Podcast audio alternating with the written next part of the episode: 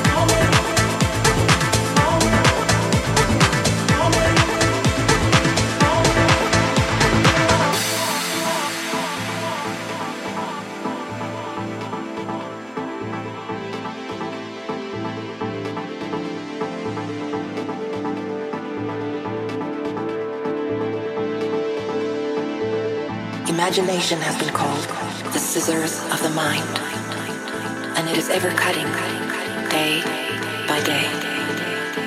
The pictures you constantly see in your imagination will sooner or later meet your own creation in this world.